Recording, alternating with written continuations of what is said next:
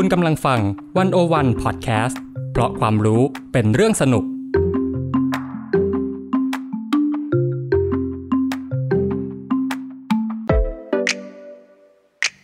One-O-One In Focus เจาะไฮไลท์เด่น เศรษฐกิจสังคมการเมืองทั้งไทยและเทศ โดยกองบรรณาธิการดี One-O-One dot World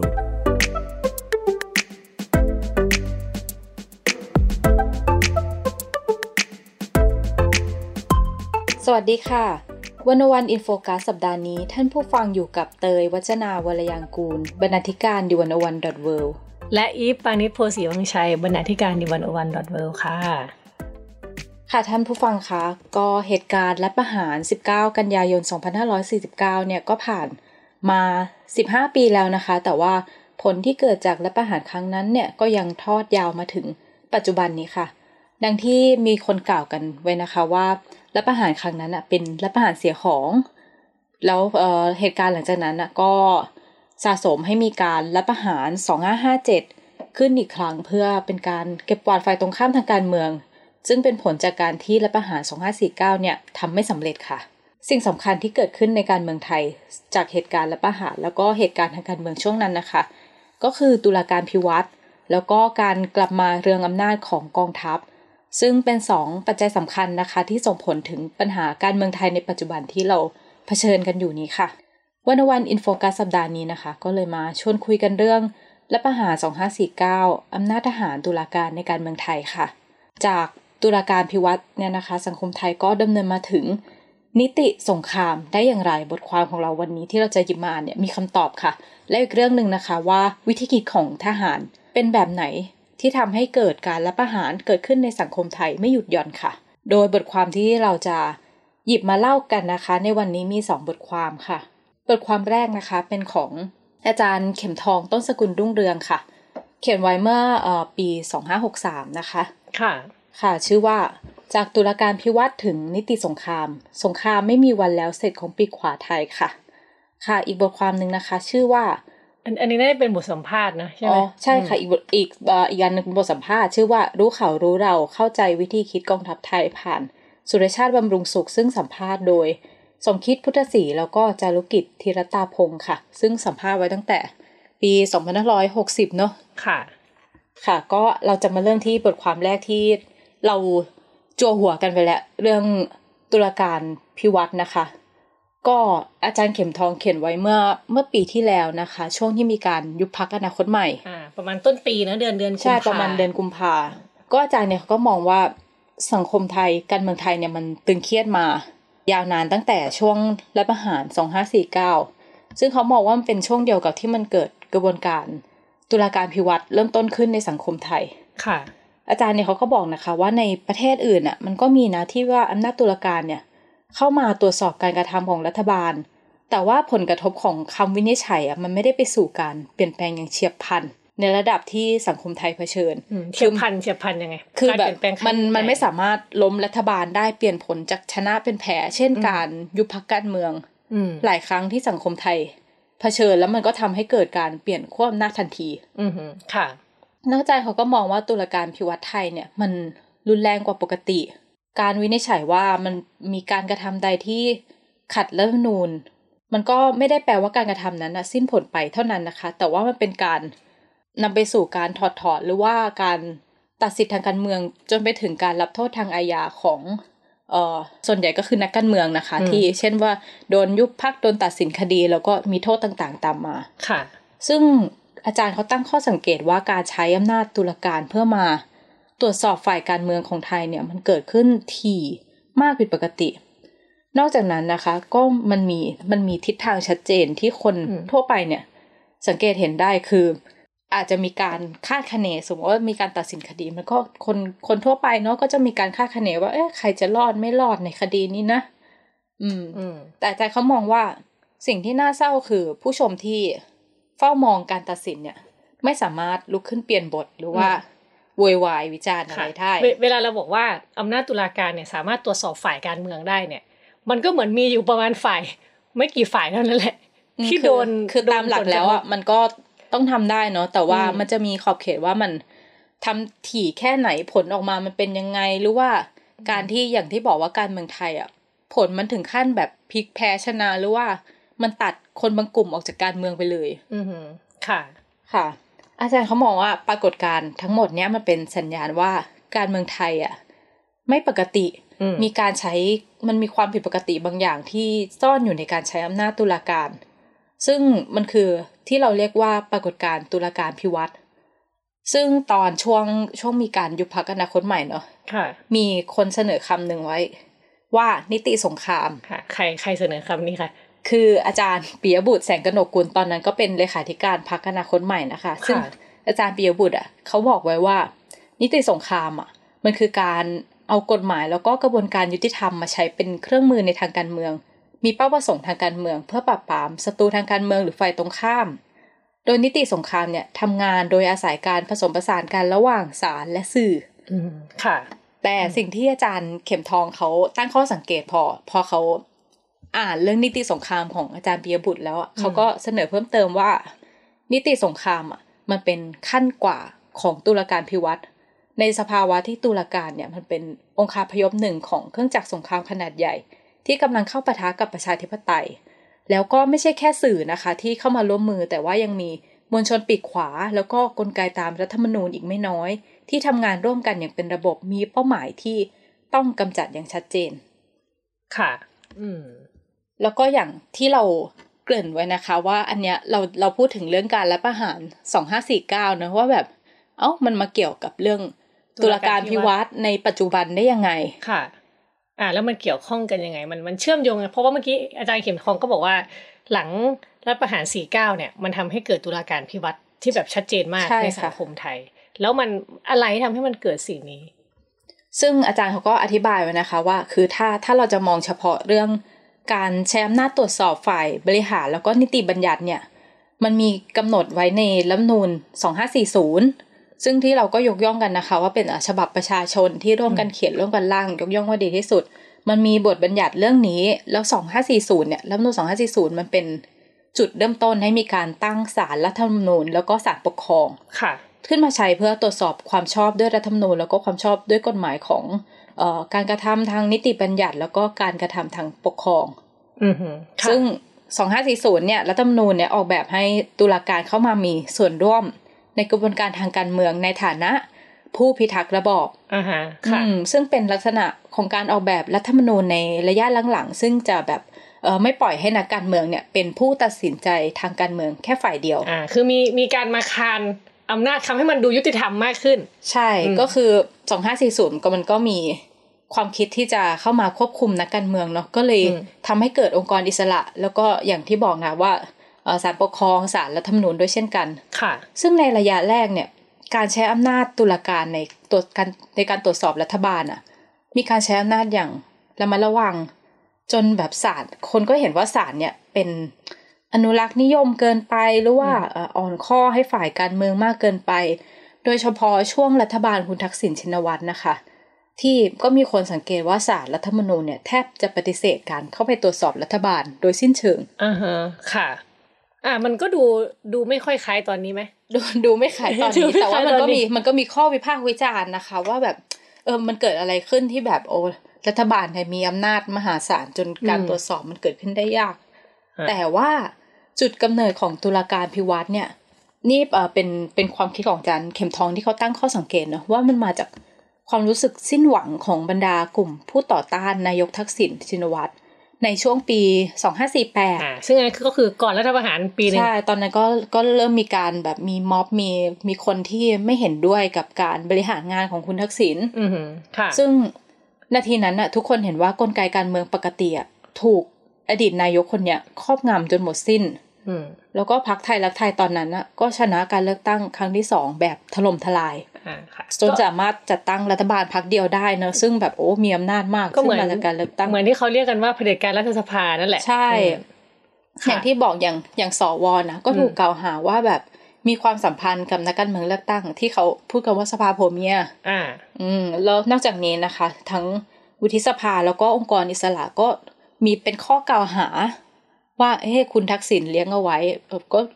เกิดขึ้นในข้อวิจารณ์ทางการเมือง อือหือค่ะ ก็เลยมีแรงกดดันให้มีคนออกมาช่วยแก้ไขปัญหาบ้านเมือง ซึ่งแรงกดดันนะไปตกอยู่กับสององค์กร อืมคือทหารแล้วก็ศาลอ่า อืมพคืออคือเขารู้สึกว่ากลไกทางการเมืองเนี่ย ไม่สามารถมันใช้ไม่ได้เอออืมก็แบบโอ๊ยมีใครสักคนมาช่วยเราออกจากภาวะนี้เถอะอ่าคือศาลอะก็มีอำนาจในการตรวจสอบอยู่แล้ว แต่ตอนนั้นไม่ได้ไม่ได้เอามาใช้ ฟังก์ชันหรือว่าทำให้เกิดการเปลี่ยนแปลงแบบพลิกฟ้าพลิกแผ่นดินค่ะ คือพอมีเสียงเรียกร้องอะตอนนั้นศาลก็ไม่ได้กระตือรือร้นออกมาทันทีนะคะอือฮึแต่ว่าอาจารย์เข็มทองเขาตั้งข้อสังเกตเป็นข้อสังเกตนะคะว่าค่ะเอ่อ ตอนนั้นน่ะมีพระราชดำรัสจากรเก้าเนี่ยที่มอบให้ผู้พิพากษาประจำศาลแล้วก็ตุลาการศาลปกครองสูงสุด ในวาระถวายสัตย์ก่อนเข้ารับตำแหน่งนะคะ วันที่ 25 เมษายน 2549 ข้อความก็คือ ต้องขอร้องฝ่ายศาลให้ช่วยกันเถิด เวลานี้ประชาชนทั่วไปเขาหวังในศาลโดยเฉพาะศาลฎีกาและศาลอื่น ๆ ประชาชนบอกว่าศาลดียังมีความซื่อสัตย์สุจริต มีความรู้เพราะได้เรียนรู้กฎหมายมา และพิจารณากฎหมายที่ต้องศึกษาดีๆ ประเทศชาติจึงจะรอดพ้นได้ค่ะ ซึ่งหลังจากช่วงเดือนเมษายนนะคะ ก็เกิดปรากฏการณ์ประธานสามศาลอะมาประชุมกัน อืมแล้วก็คุณจรันพักดีธนากุลอะก็เป็นตัวแทนออกมาแถลงสามข้อว่า อ่าหนึ่งศาลจะเร่งพิจารณาพิพากษาคดีให้เร็วที่สุดทันต่อความจำเป็น แล้วก็สองไม่ว่าคดีความจะขึ้นสู่ศาลใดเนี่ย การใช้กฎหมายและการตีความจนกฎหมายอะจะเป็นไปในทิศทางเดียวกัน ไม่ขัดแย้งกันค่ะแล้วก็สามการดำเนินการของแต่ละศาลยึดหลักความเป็นอิสระ ให้ดำเนินการไปตามรัฐธรรมนูญและกฎหมายด้วยความ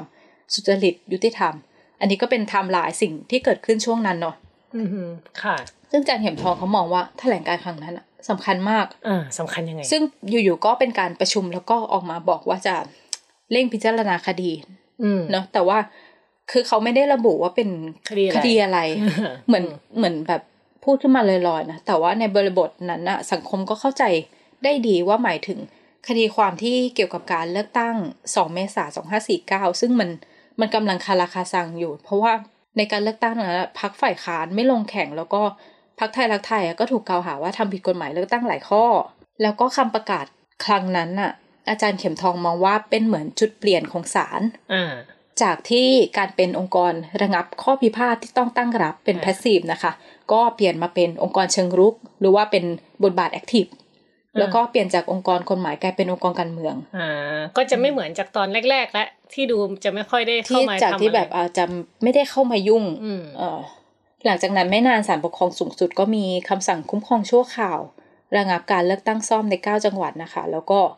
ศาลรัฐธรรมนูญก็วินิจฉัยว่าเออ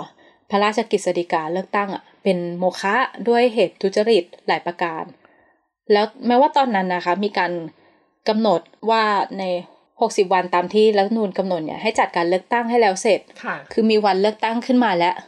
แต่สุดท้ายอะมันเหมือนมันมีการสร้างสุญญากาศทางการเมืองเนาะอืมแล้วก็เป็นเงื่อนไขให้เกิดรัฐประหารกันยายน 2549 ขึ้นมาก่อนที่จะได้มีการเลือกตั้งอ่าฮะค่ะ อืม มันมี อืม ข้อน่าสังเกตยังไงซึ่งอาจารย์เข็มทองสังเกตไว้นะคะว่า ถึงแม้ศาลรัฐธรรมนูญจะเป็นผู้เริ่มตุลาการพิวัตรเนี่ย แต่คณะรัฐประหารก็พอหลังรัฐประหารนะก็ยุบศาลรัฐธรรมนูญลงเออเพราะว่าอาจจะมีความระแวง เพราะว่าที่ผ่านมาศาลรัฐธรรมนูญก็มีความอ่อนข้อให้รัฐบาลทักษิณ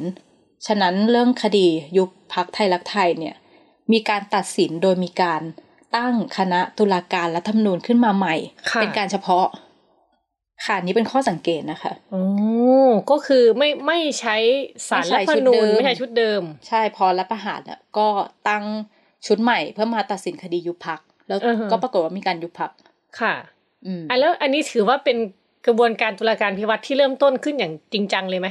ถ้าเป็นว่าตั้งชุดใหม่มาขนาดนี้ อืม แต่ว่าอาจารย์เข็มทองเนี่ย เขาก็ก็สังเกตอยู่นะว่าอืมเออกระบวนการตุลาการพิวัตรอะยังไม่ได้เริ่มต้นอย่างแท้จริงค่ะ จนกระทั่งมีรัฐธรรมนูญ 2550 ประกาศใช้แล้วก็วุฒิสภาเนี่ยก็เห็นชอบตุลาการศาลรัฐธรรมนูญชุดใหม่ ซึ่งก็รู้กันว่าประกอบด้วย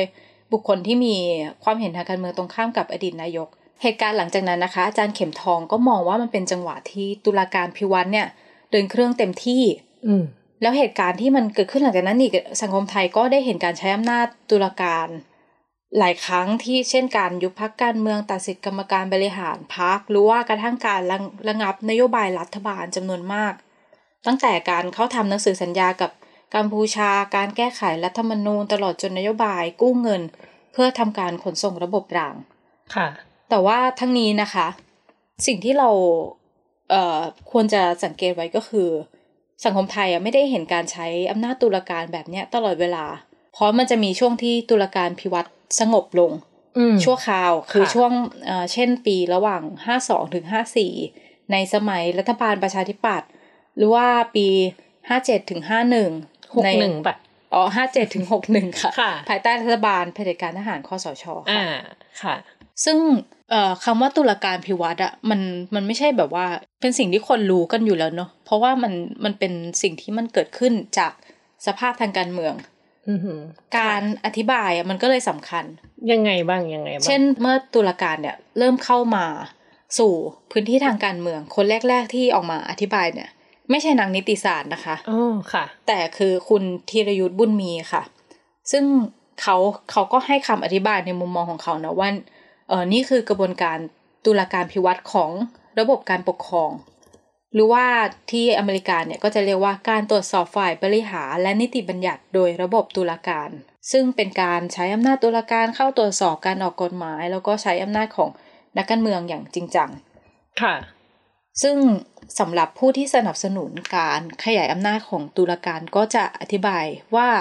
สิ่งเนี้ยคือกรณีตุลาการตีความก้าวหน้า อืม คือหมายถึงว่าการใช้อำนาจตุลาการที่มีอยู่เนี่ยขยายออกไปเพื่อส่งเสริมสิทธิเสรีภาพของประชาชน แล้วก็รักษาระบอบการเมืองไว้อ่ามีบางคำอธิบายนะคะ ไปไกลถึงขั้นเทียบว่าคำวินิจฉัย คดีเลือกตั้ง 49 เอาไปเทียบกับเอ่อที่ศาลฎีกาสหรัฐอเมริกาตีความเรื่องสิทธิเสรีภาพในช่วง New Deal แล้วก็ช่วง Civil Rights Movement ซึ่งอาจารย์เข็มทองมองว่า คือที่จริงมันไม่น่าจะเปรียบเทียบกันได้ แต่มันก็มีความแบบเหมือนให้ความชอบธรรมอือฮะ ในการขยายอำนาจครั้งนี้นะคะ ค่ะอะแล้วอืมแล้วมีคนแย้งไหมเพราะว่าอะเมื่อกี้เป็นคนที่สนับสนุนการขยายของอำนาจตุลาการเนาะก็ก็มีนะคะ อันนั้นค่ะก็คือฝ่ายหนึ่งที่สนับสนุนนะแต่อืมก็มีก็มีผู้วิจารณ์ว่าการขยายอำนาจนะมันเป็นการพยายามแทรกแซงกระบวนการทางการเมือง ซึ่งมัน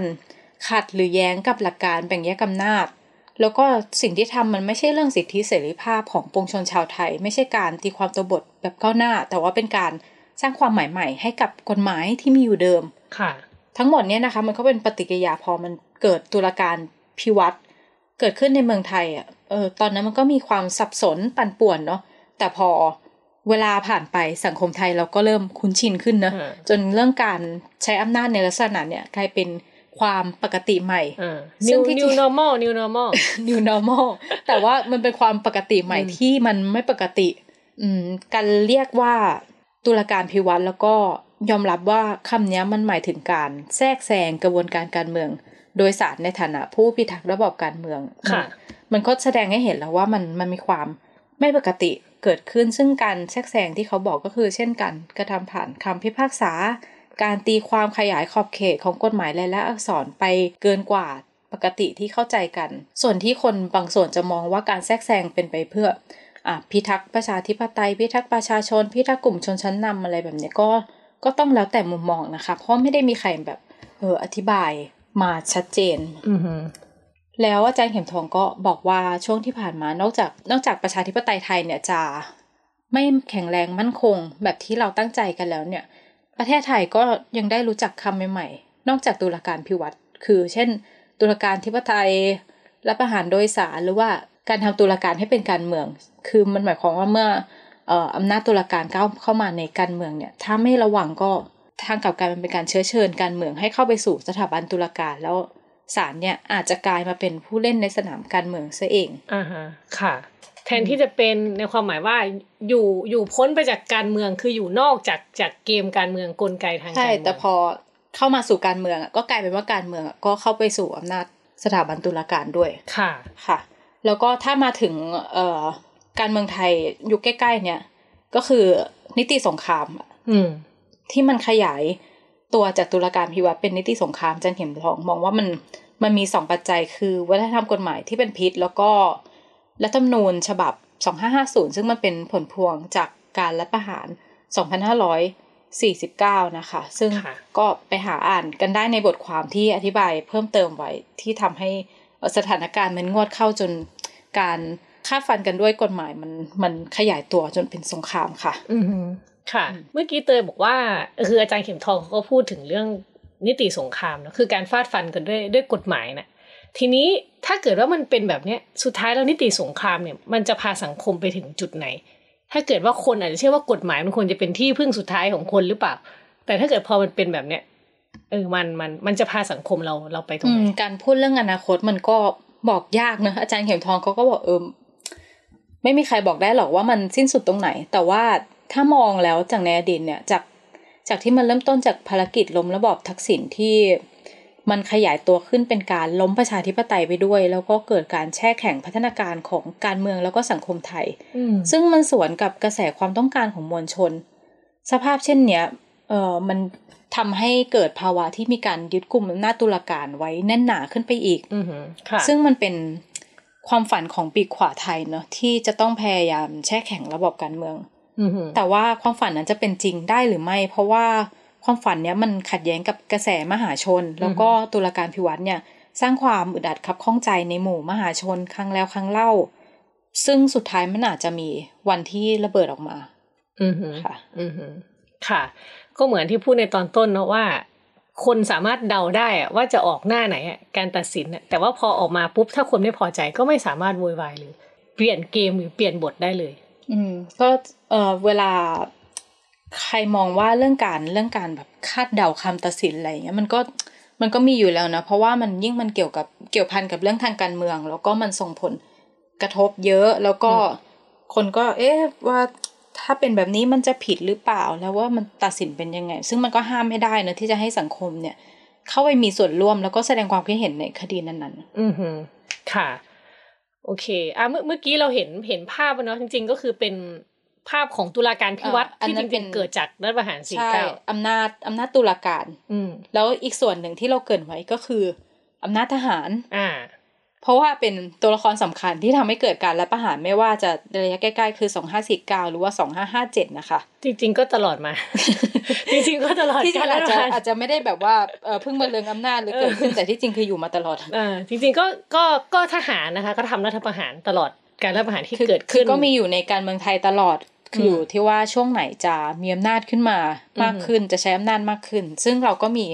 บทความเออบทสัมภาษณ์เนาะค่ะที่เราเกรินไว้ตอนต้นที่อาจารย์ สุรชาติบำรุงสุขอ่ารู้เขารู้เราเข้าใจวิธีคิดกองทัพไทย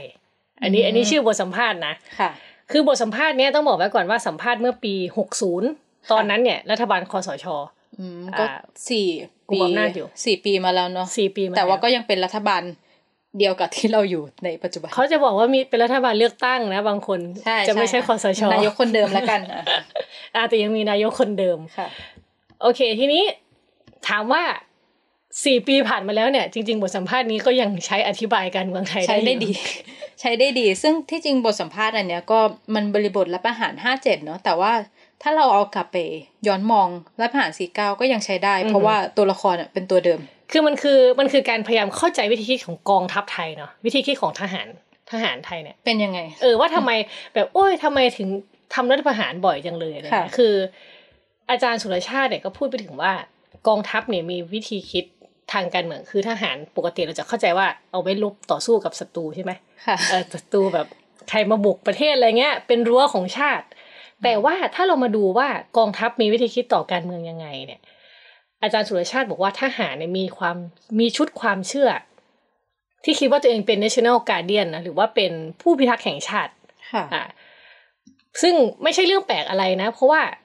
ทั่วโลกตั้งแต่อดีตเนี่ยถ้าก็เชื่อว่าทหารเป็นแบบนี้ ก็มีแนวคิดอย่างนี้อยู่แล้ว แต่ว่าอย่าลืมว่าเราใช้คำว่าอดีตเนาะหมายความว่าหลายประเทศทั่วโลกเขาเขาไม่ได้คิดแบบนี้กันแล้วทหารน่ะ ในอดีตอาจจะเป็นก็จริงอืมอ่าแต่ตอนนี้เขาปรากฏการณ์เนี้ยเขาก็เปลี่ยนวิธีคิดไปอ่าแล้วมันยุติลงแล้วค่ะ แต่ทีเนี้ยอะกลับมาที่ทหารไทย เมื่อทหารเนี่ยสร้างความรู้สึกหรือว่าจินตนาการว่าพวกเขาเป็นผู้พิทักษ์ของประเทศแล้วเนี่ย เวลาที่การเมืองมีปัญหาทหารก็ต้องคิดว่าเออ เราก็ต้องเข้ามาจัดการสิใช่ไหมมีอะไรขัดแย้งกับทหารเขาก็จะถือว่าเป็นเรื่องที่ขัดแย้งกับผลประโยชน์แห่งชาติไปด้วย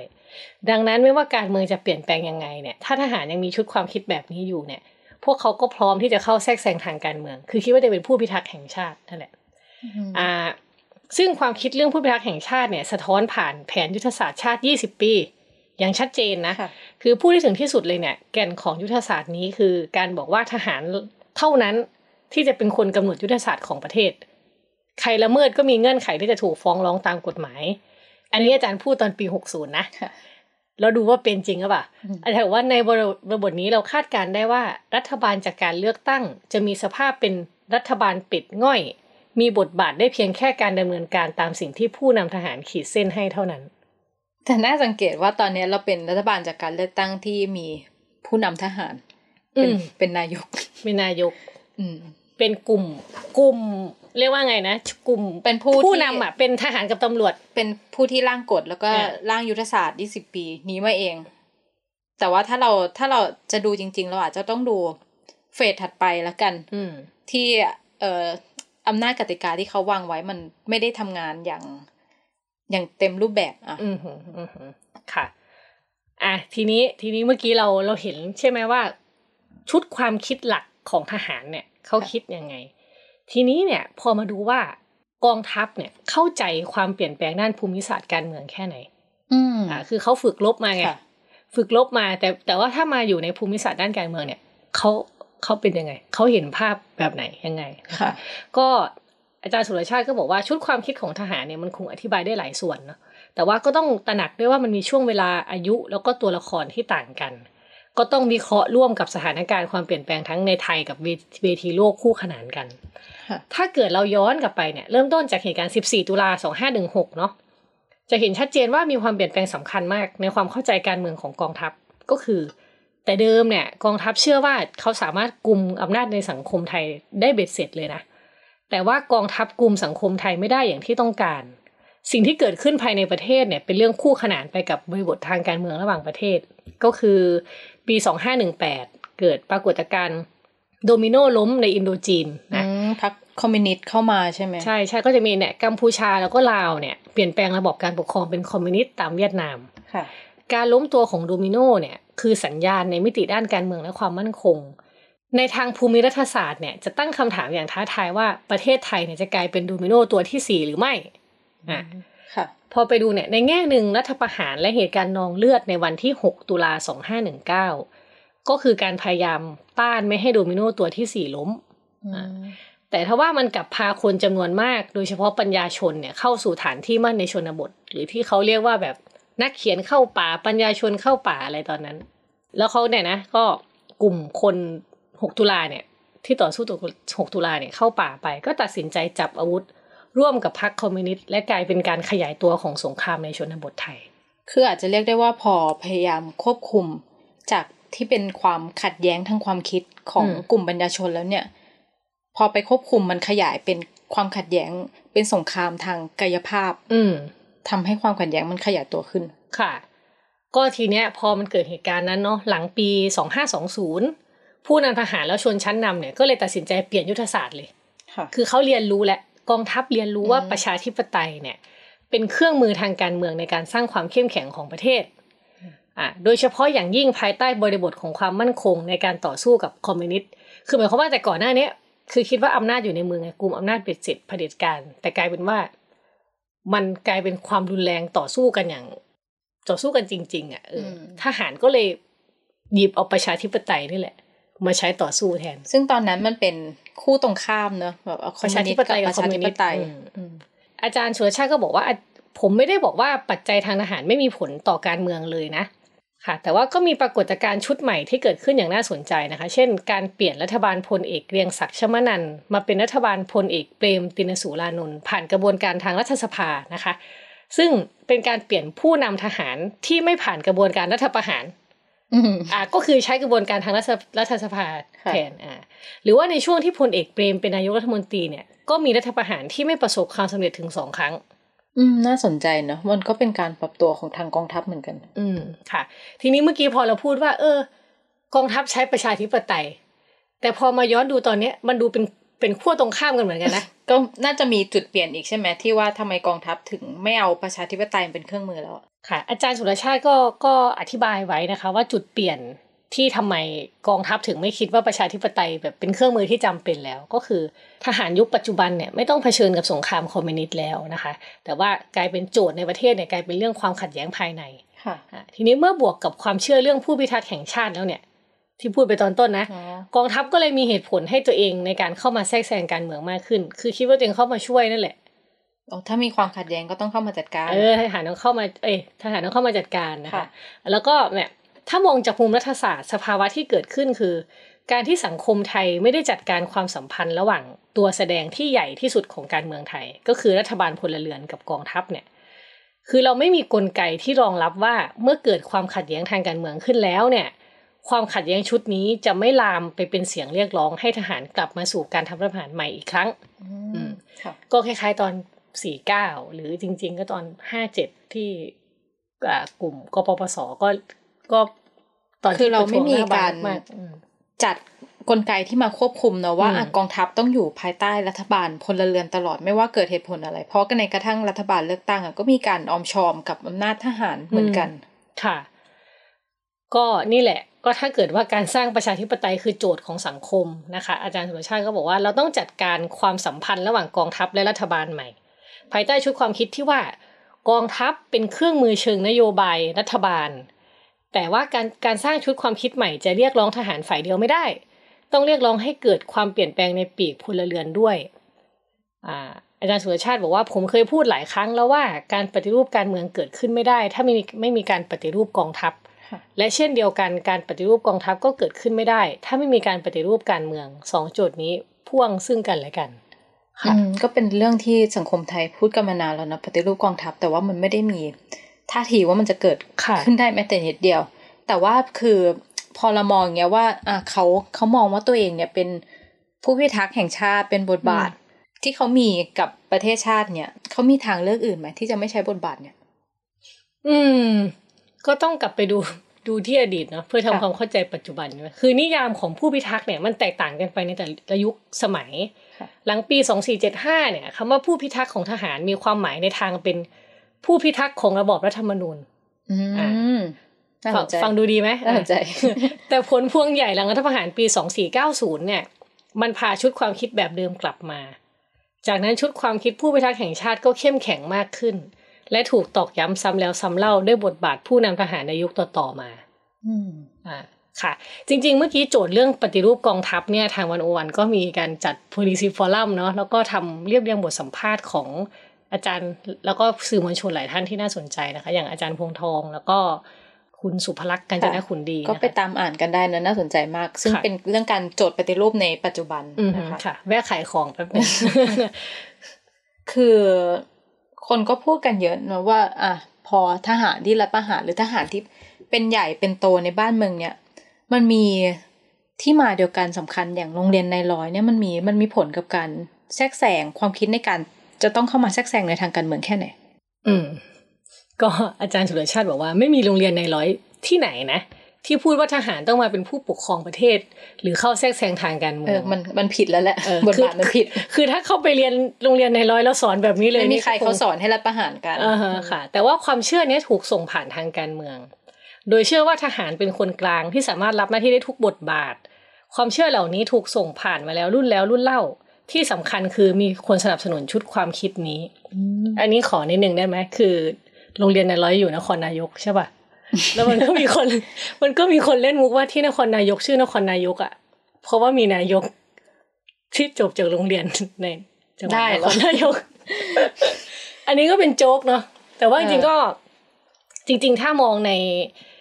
การว่าเรายึดหลัก ประชาธิปไตยแล้วก็คิดว่ากลไกทางการเมืองควรจะไปด้วยตัวเองได้เนี่ยไอ้มุกนี้ก็อาจจะเป็นมุกที่น่าเศร้าเหมือนกันนะ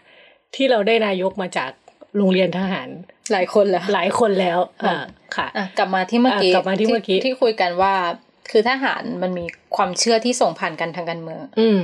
สิ่งสำคัญคือมีคนมาสนับสนุนชุดความคิดนี้ อ่าค่ะ มันใช่แล้วก็จริงๆประเด็นเนี่ยไม่ได้อยู่ที่ว่าทหารคิดอะไรเออมากเท่ากับว่าทหารคิดแล้วมีคนสนับสนุน อืมอืมคือเขาอาจจะคิดของเขาก็ได้ แต่ถ้าไม่มีคนสนับสนุนมันก็อาจจะไม่เกิดค่ะ อืมความคิดอนุรักษ์นิยมในกองทัพไม่ใช่เรื่องแปลก กองทัพหลายประเทศก็เป็นอนุรักษ์นิยม แต่ความคิดถูกจำกัดอยู่แต่ในกองทัพเท่านั้น ไม่นำไปสู่การยึดอำนาจ หรือถ้ายึดอำนาจก็ไม่สำเร็จ อืมคือมันก็มีปัจจัยอือมื่นๆ เข้ามาเกื้อหนุนเนาะคืออย่างเออถ้าอาจจะยกตัวอย่างประเทศที่คนก็มองว่าเป็นประชาธิปไตย แบบ เป็นต้นแบบประชาธิปไตยของโลกก็คืออย่างสหรัฐอเมริกาเนี่ยค่ะเอออย่างตอนที่มีปัญหาเรื่องทรัมป์คนไม่พอใจเรื่องทรัมป์เยอะแยะเนี่ยอ๋อก็มีเสียงเรียกร้องเนาะว่าเออทหารออกมาทำอะไรไหมอันนี้เราจะฝั่งประเทศเราหรือเปล่าเออแต่ว่าไม่ไม่เคยเกิดขึ้น เพราะเขามีกลไกที่ดีไงใช่ทหารรู้หน้าที่ตัวเองอืมว่าตัวเองทำอะไรได้ไม่ได้ รู้อืมว่าแบบอำนาจอธิปไตยเป็นของประชาชนอือฮึค่ะ ใช่ค่ะ ไม่ว่าจะเกิดความขัดแย้งทางการเมืองอะไรแค่ไหนทหารจะไม่ลุกออกมาทำรัฐประหารคือระบบอะ ที่จริงถ้าทำไปตามระบบมันสามารถแก้ไขได้ด้วยตัวเองแล้วอืเนาะมมันไม่ต้องใช้อำนาจนอกระบบมาช่วยอ่าแก้ไข แล้วอย่างเงี้ย ถ้าเรามองว่าคือรัฐประหารเนี่ยเกิดจากพวกนายทหารใช่ไหมแต่ก็มันก็มีนะที่แบบนายทหารเก่งๆที่ได้ทุนไปเรียนต่อต่างประเทศที่จบมาก็มาอยู่ในตำแหน่งสูงของกองทัพ คนพวกเนี้ยจะ เขาจะมีความคิดก้าวหน้าไหมพราะเขาได้ไปเรียนต่างประเทศแล้วมันสร้างความเปลี่ยนแปลงในกองทัพได้ไหมอือฮึอะอาจารย์สุรชาติบอกว่าถ้าตัดเรื่องการเมืองออกไปเนี่ยก็คงมีผลอยู่พอสมควร อย่างเราคงจะเห็นมิติใหม่ๆในกองทัพอยู่บ้าง เช่น ในกองทัพอากาศเนี่ยมีตัวแบบที่เปิดกว้างมากขึ้น เริ่มสนใจพัฒนานักบินหญิงอะไรเงี้ย หรือแบบนายทหารที่จบจากต่างประเทศบางคนเนี่ยก็ติดตามเรื่องนี้ด้วยความสนใจ เพราะว่าตรงกับความรู้และประสบการณ์ที่เขาได้รับ ผ่านการบ่มเพาะจากระบบของกองทัพในต่างประเทศนะคะอืมแต่ว่าถ้าพูดถึงเรื่องการเมืองเนี่ย มันมีวัฒนธรรมองค์กรที่กำหนดชุดวิธีคิด ระบบความเชื่อแล้วก็บรรทัดฐานขององค์กรอยู่ ซึ่งไม่ได้เปิดช่องมาก ดังนั้นการจบจากเมืองนอกหรือไม่เนี่ยไม่ใช่ประเด็นอืมอืมคือคือมันมีคล้ายๆกับมีกรอบที่แข็งอยู่พอสมควรจบนอกมาก็ ไม่รู้จะไปปรับเปลี่ยนยังไงเนาะอืมตัวอย่างที่น่าสนใจที่อาจารย์สุรชาติยกมานะคะ ก็คือกองทัพฟิลิปปินส์ ในอดีตเนี่ย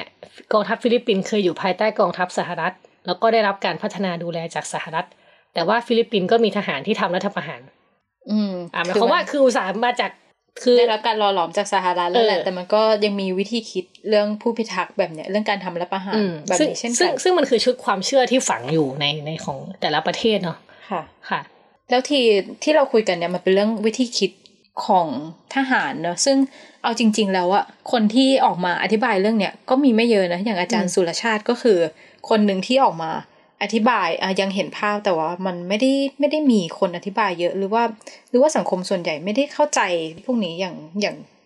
อย่างลึกซึ้งจริงจังอะอือฮึอาจารย์สุรชาติก็อธิบายเรื่องนี้ไว้เหมือนกันว่าเออทำไมสังคมไม่ค่อยรู้จักทหาร หรือว่าไม่ค่อยเข้าใจวิธีคิดของทหารเท่าที่ควรค่ะคือตอนเด็กๆเด็กอาจจะยกมือ อยากเป็นทหารอยากเป็นตำรวจอืมแต่จริง ๆ อาจจะไม่ได้เข้าใจจริงๆก็ได้ว่าทหารน่ะมันเป็นยังไงบทบทบาทของทหารในสังคมไทยเป็นใช่ยังไงใช่ใช่คืออมภาพมันอาจจะไม่ได้ตรงกันซะทีเดียวในค่ะในในเอ่อความคิดกับความจริงเนาะอ่าอาจารย์สุรชาติบอกว่า ไม่เคยมีการศึกษาเรื่องทหารอย่างจริงจัง เวลาเรามองทหารเนี่ยเราเห็นภาพที่หลากหลาย แต่ไม่เคยมีภาพที่ชัดเจนอ่าอืมแต่ละสถสถานการณ์ก็มองต่างกันไป เช่น 14 ตุลาเราก็มองทหารอย่างหนึ่ง พฤษภาสามห้าแล้วก็มองอีกแบบหนึ่งข้อจำกัดสำคัญก็คือสังคมทหารเนี่ยเป็นสังคมปิด เราจะรู้จักทหารในความหมายที่เห็นจากรูปภาพ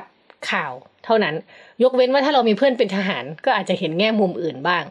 แต่เมื่อต้องนั่งคุยกันจริง ๆ เนี่ย ให้เขาเล่าทัศนคติวิธีคิดความเชื่อ ก็จะไม่มีคนเล่ากระทั่งในครอบครัวที่มีคนเป็นทหารเนี่ย แต่ก็ไม่ได้หมายความว่าเราจะได้เห็นทหารจริง ๆ มันเป็นแบบ มันลึกลับเหมือนกันนะประมาณแบบนี้อืมแล้วก็คือแบบพวกกิจการภายในกองทัพหรืออะไร คือคนทั่วไปก็แบบไม่รู้อยู่แล้วแบบเวลามีปัญหาอะไรเงี้ยอย่างมากที่สุดก็คือแบบมีข่าวลือออกมาอะไรแบบเนี้ยอืมอืมเราจะไม่เข้าใจวิธีคิดของเขาอย่างอย่างที่มันเป็นจริงอืมคือมันก็จะมีการพูดถึงเรื่องเอ่อความมั่นคงหรืออะไรนะความลับข้อมูลที่มันเป็นกระทบต่อความมั่นคงของเวลาชาเราติตั้งคำถามกันว่าแบบแบบ วิธีคิดเรื่องชาติของเขาเป็นยังไงอะอืมเราไม่รู้หรอกว่าข้างในเขาเขามีวิธีหล่อหลอมหรือส่งต่อความคิดกันแบบไหนในรูปแบบไหน อือฮึค่ะ ซึ่งถ้าเกิดพูดได้เห็นภาพมากขึ้นเนาะมันมีหลายอาชีพในสังคมไทยนะค่ะบางอาชีพอย่างศิลปินนักเขียนเนี่ย ก็โดนพูดวิพากษ์กันจนพรุนเลยนะ เออคือคือมันก็จะนึกออกว่าเรื่องในสังคมแบบนั้นมันเป็นยังไงกระทั่งนักการเมืองเองเนาะอืมที่เราอะอุ้ยมีดีลรับกันหรือเปล่าหรืออะไรอ่าแต่ว่ามันยังอยู่ในที่เปิดเผยมากกว่าทหารไม่ได้มันสามารถตรวจสอบอ่าได้มันมีบันทึกมันรู้ว่า เออเขาทำอะไรนใครโยบาพูยดอะไรคิดนโยอะไรบายเป็นแบบไหนอะไรแบบนี้อืมอืมอืมแต่กับทหารนี่ไม่มีเลย น้อยหรือมากถ้ามีก็คือเป็นข่าวลือที่แบบมันไม่ได้มีการเปิดเผยเป็นระบบอ่าฮะค่ะ ซึ่งในสังคมอาจารย์สุนชาติก็บอกว่าในสังคมทหารที่เปิดมากกว่าไทยเนี่ยอย่างสังคมตะวันตกเนี่ยความสัมพันธ์ระหว่างสังคมพลเรือนกับสังคมทหารเนี่ยจะปรากฏชัดกว่า ก็คือการศึกษาเกี่ยวกับทหารในตะวันตกเนะมีความหลากหลายมากนะคะมีทั้งปัญหาการบริหารจัดการกองทัพ การเมืองความมั่นคง ยุทธศาสตร์ รวมไปถึงมิติทางสังคมของทหาร เช่น เรื่องความสัมพันธ์ภายในครอบครัวของทหาร ดูว่าทหารมีการจัดการชีวิตยังไง หรือเรื่องเพศสภาพของทหารก็มีการศึกษาเป็นจำนวนมากในสังคมตะวันตกอ่าคือคือมันมีดีเทลของชีวิตอยู่อะพูดพูดคือให้เห็นน่าสนใจง่ยนะว่าแบบเราเป็นสังคมที่อยู่กับระบบทหารๆอืมมาเอาจริงๆก็คือมาโดยตลอดอะตั้งแต่อะตั้งแต่เปลี่ยนการปกครอง 2475 ถ้านับจากตรงนั้นนะค่ะก็คืออยู่ด้วยกันมาตลอดขึ้นอยู่กับว่าช่วงไหนอะความสัมพันธ์ระหว่างรัฐบาลพลเรือนกับกองทัพอะจะเป็นยังไง อืม แต่ว่าเราไม่ได้มีแบบคนที่เข้ามาศึกษาอย่างจริงจังอะเออจะมีแค่นักวิชาการบางคน เช่นเช่นอย่างอาจารย์สุรชาติอาจารย์พงษ์ทองที่ศึกษาเรื่องการปฏิรูปกองทัพนู่นนี่นั่นอืมแต่ไม่ได้มีชุดองค์ความรู้ในสังคมที่กว้างและครอบคลุมมากพออืมเพราะว่าส่วนหนึ่งมันเป็นเพอเรื่องในในองค์กรของเขาคือกองทัพเนี่ยไม่ได้มีความเปิดเผย อืมเช่นกันค่ะ มันเหมือนกำแพงกั้นเหมือนกันเนาะเวลาเราขับรถผ่านค่ายทหารอะไรเงี้ย คือน่ากลัวนะคือคือนอกจากเห็มันนดูเราไม่รู้ว่าอะไรอยู่ข้างหลังใช่ข้างหลังกำแพใช่งนั้นนะคือคือมันได้ทั้งในแง่เปรียบเทียบเนาะมันมีกำแพงกั้นอยู่จริงใช่ๆกับกำแพงความรู้ระหว่างสังคมกับทหารกำแพงที่เรามองไม่เห็นจิตากที่มันกำแพมีอยู่เราในงสังไเห็คม ใช่ค่ะ ก็น่าคิดนะคะในวาระเท่าไหร่นะสิบห้าสิปีบห้าปีอ่าและประหาร กันยายนสองห้าสี่เก้านะคะ เราก็จะเห็นอำนาจตุลาการแล้วก็อำนาจทหารอืมที่ ถ้านับจากรัฐประหาร2549อะมันก็ยังสานต่อออืมแล้วก็ต่อเนื่องมีผลมาถึงการเมืองไทยอืมในปัจจุบันซึ่งเราก็น่าคิดกันต่อว่าสองอำนาจเนี้ยเราจะจัดความสัมพันธ์ยังไงในสังคมเพื่อให้สามารถดำเนินไปด้วยกับประชาธิปไตยอืมได้อย่างดีค่ะโดยที่มีประชาชนเนี่ยอยู่ในสมการใช่ไหมคะ ค่ะ และนี่ก็คือรายการ One O One In Focus ค่ะ คุณผู้ฟังสามารถอ่านผลงานที่เกี่ยวข้องแล้วก็ติดตามรายการ One O One In Focus ได้ทุกสัปดาห์ทางเว็บไซต์ The One O One World ค่ะ วันนี้นะคะ ดิฉันเตยวัจนาวรยังกูลค่ะ และอีปปานิชโพสีวังชัยลาไปก่อนค่ะ สวัสดีค่ะ